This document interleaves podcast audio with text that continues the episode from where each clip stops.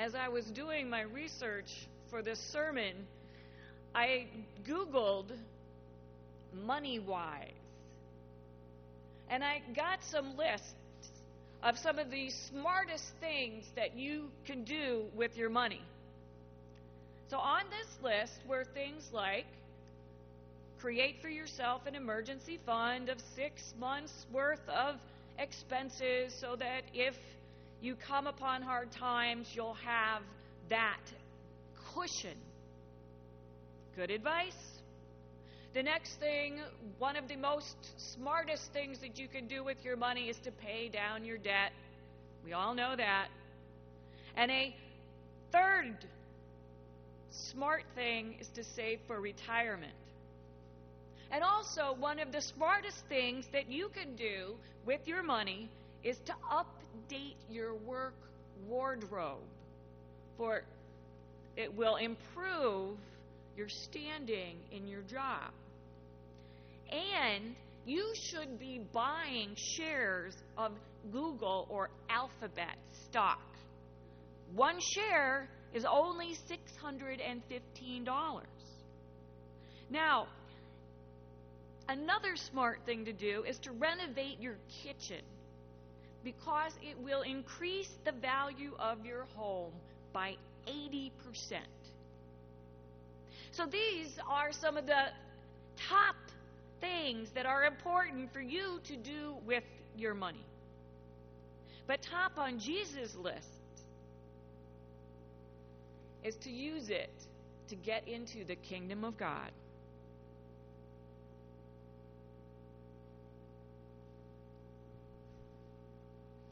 Also, in studying this passage, because, you know, writing a sermon on this passage is not the easiest thing in the world to do. And so it requires great amounts of procrastination. And, and so, you know, the Googling doesn't just stop at the research. Before you can Google the research, you have to go in and delete your emails. Make sure your emails are all deleted. Eh, there might be a game of Candy Crush.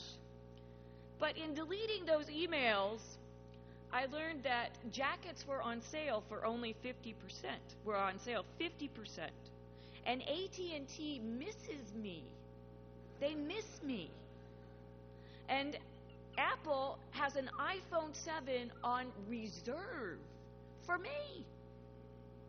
I can get free shipping on almost anything. I can get a free gift with the purchase from Estee Lauder of only $75 in makeup. All of this I can earn extra points when I shop. And of course, I have all these emails because I gave the emails out to get the 10% discount that day for the purchase I made. Everyone is trying to manipulate us with special deals. Does it bother anybody that the AT&T guy or the Verizon guy switched to Sprint? Does it just make you like where are our loyalties? Money is powerful, as Eric said. We have to have some of it to buy food, to have a place to live, to support our families. Jesus does not glamorize the poor. If we don't have enough for the basics, life is just suffering. And we can do great things with money.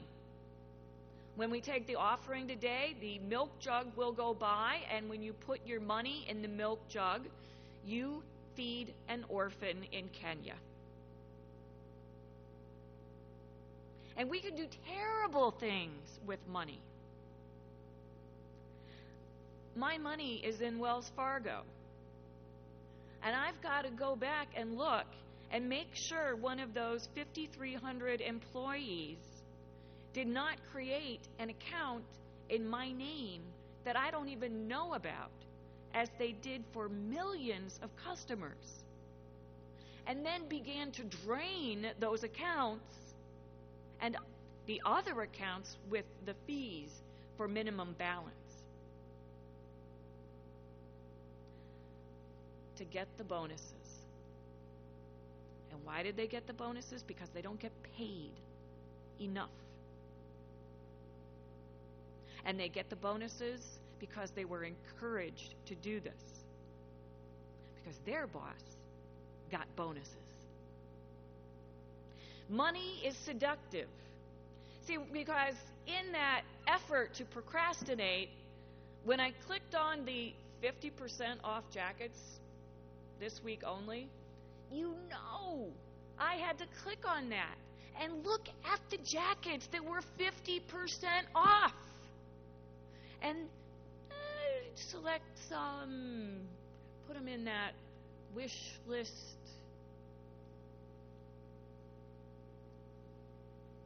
Things to buy later. Please, right into our addiction. We get stuff and there's the short term high, and then we need more stuff to get the high. So, money is powerful. How we use it is powerful. We can use it to make life abundant and beautiful, or to create enormous suffering. And this is why Jesus has so much to say about it. More than anything else, more than heaven and hell, more than marriage, more than any other topic that Jesus speaks about, other than the kingdom of God, Jesus is talking about money. The parable of the dishonest manager is just one of Jesus' parables that takes on money. And it is one of the most puzzling of all of Jesus' parables because it sure sounds like Jesus is commending the financial malfeasance of the unjust manager. It sure sounds like Jesus is saying, buy your way into heaven. And it sure sounds like Jesus is saying, the ends justify the means. If you have to steal from your boss to make friends for when you are kicked out of your job, then do it. We would expect that Jesus would condemn the actions of one who steals to ingratiate himself. It just sounds wrong. And not only does Jesus not condemn the manager, but he commends the man's example to his disciples. Use the dishonest wealth to win friends and get into the kingdom of God. Now, ever since Jesus told this parable some 2,000 years ago, people have been trying to figure out what he meant. So, some scholars explain it and say that the manager really wasn't dishonest at all, that he had been charging interest on top of the interest that the master was charging. And so when he got into trouble and he was trying to help himself out, he just canceled the interest, the extra interest, his interest.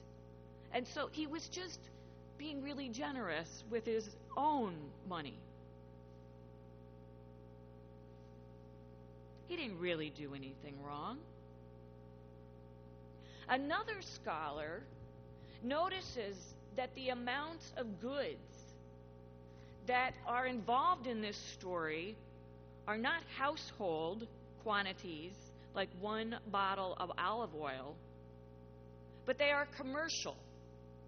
This is a system. A hundred gallons of olive oil, a thousand containers of wheat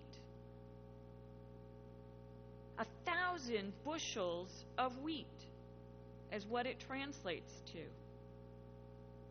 So, this is all about Jesus' challenge to the unjust debt structure, at which the poor were essentially slaves to the landowners. Now, another scholar says that Jesus didn't really mean to commend the actions of the unjust manager. He was just being ironic. And as for the rest of the sayings, it is almost as if Luke has this file folder called money. And after he's told all the parables, there are all these different sayings about money, and Luke sort of opens up that file folder and dumps them in. And when it comes time to have an opportunity, he puts it all out there. And it is just confusing. How to use money is not so easy. We have to struggle. We have to puzzle it. And maybe that is the whole point of Jesus' parable.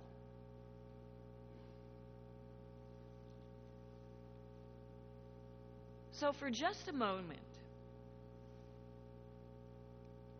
imagine going to your mailbox. And I know that some of you just have to imagine going to the mailbox because you do e banking and you're not going to get stuff in the mailbox. But for just a moment, imagine going to the mailbox and seeing your visa statement or your student loans and opening up the envelope and seeing that your debt has been cut in half. So instead of owing 4000 you owe 2000 Or getting an email from your mortgage company saying the principal has been reduced by 20%.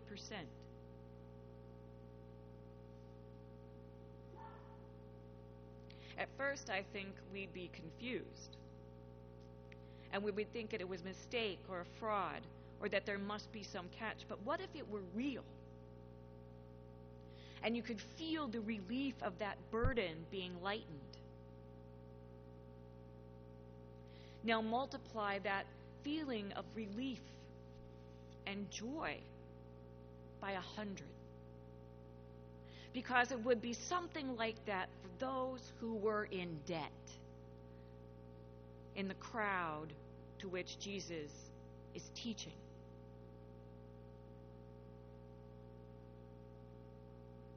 Now imagine that you were, like I was, on a charitable board some years back to help pastors. And sometimes pastors needed help moving. And sometimes pastors needed help with their child's college tuition. But on one occasion, we learned of a pastor whose father died and whose mother then became so disabled with health problems that she had to move in to the pastor's home and the pastor's wife had to take leave from work to care for the mother. Six months later, a kitchen hot pad caught on fire and gutted the whole kitchen. And about six months later, one of their children came home from school and collapsed. There were serious medical conditions and a long recovery. And even though they had insurance, they were up to their eyeballs in debt. Their church was only able to help them so far. But from this charitable board, we were able to pay off the hospital debt. And the gratitude was amazing. Their life was changed in an instant. How credible, incredible it felt that we were in a position to lift that burden.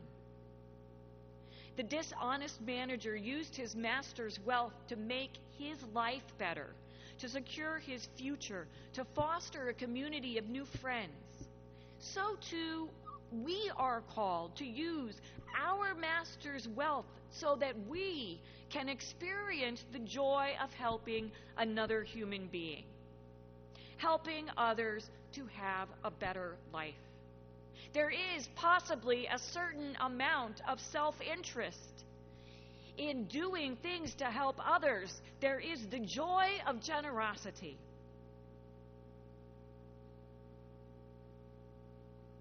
And finally, imagine being one of the wealthy landowners or one of the Pharisees or the scribes in Jesus' audience. And hearing this story and sitting there with the poor people and the middle managers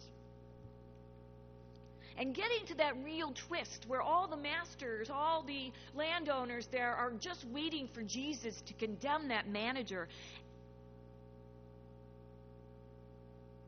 And then it doesn't happen. And it begs the question who is the one who is unjust in this story? The manager who cooks the books to save himself? Or the landowner who can name whatever price he wants. A hundred gallons of olive oil from those who live on and work his land.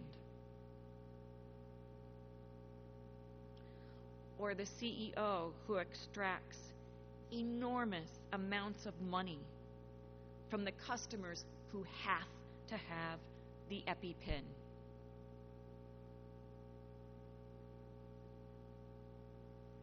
In the kingdom of God, Jesus says, it is good to be fair and just in economic dealings, and it is wise to forgive the debts of the most vulnerable. Jesus is very clear that we would be wise to use our money to get into the kingdom of God. And it sounds an awfully lot like buying our way into heaven. But I tell you, the kingdom of God is here and now and every day. The kingdom of God is the eternal or the abundant life that Jesus promises. And we can use our money to make sure that the poor receive the kingdom of God and are assured mercy and the debts are forgiven. And we can be sure to be part of that abundant life when we practice generosity and compassion as the only ways to live. And we can be sure that we are part of that abundant life and joy overflowing. And we can be sure to work for the justice that brings about the economic systems that are just and favor the poor instead of the wealthy. Abundant life for Jesus is never about having more than enough, but always about community and friendships, compassion and support, and being able to do the wonderful acts of goodness to relieve the suffering of others.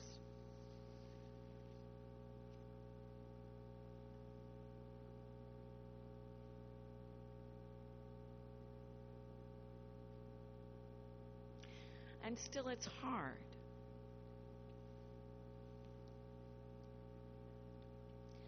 We have to puzzle. We have to weigh our options.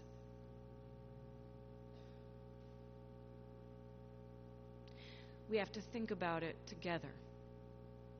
We have to have a community of support that is willing to struggle with us to figure out some of these answers. And how do you do it? How do you pay $14,000 a year in child care? How do you manage to do that? How do you manage to do that and pay off a student loan? How do you manage to do that and still be generous? How do you manage to do that and save? What choices are you making? Here at CCPC, we are working hard on being a place where all people can experience the kingdom of God. We are a place of abundance, spiritual, material abundance. You may be the one who needs your debts forgiven. You may be the one who can change somebody's life in an instant. You may be the one who is called to work for justice. And you may be none of these, or somewhere in between, or at some point in your life, all of them. Here, let us find friendship. Let us find support. Let us puzzle and learn what Jesus' words mean today. I hope you find the kingdom of God here. I hope you find abundant life in this place. I hope that you can help make it happen here.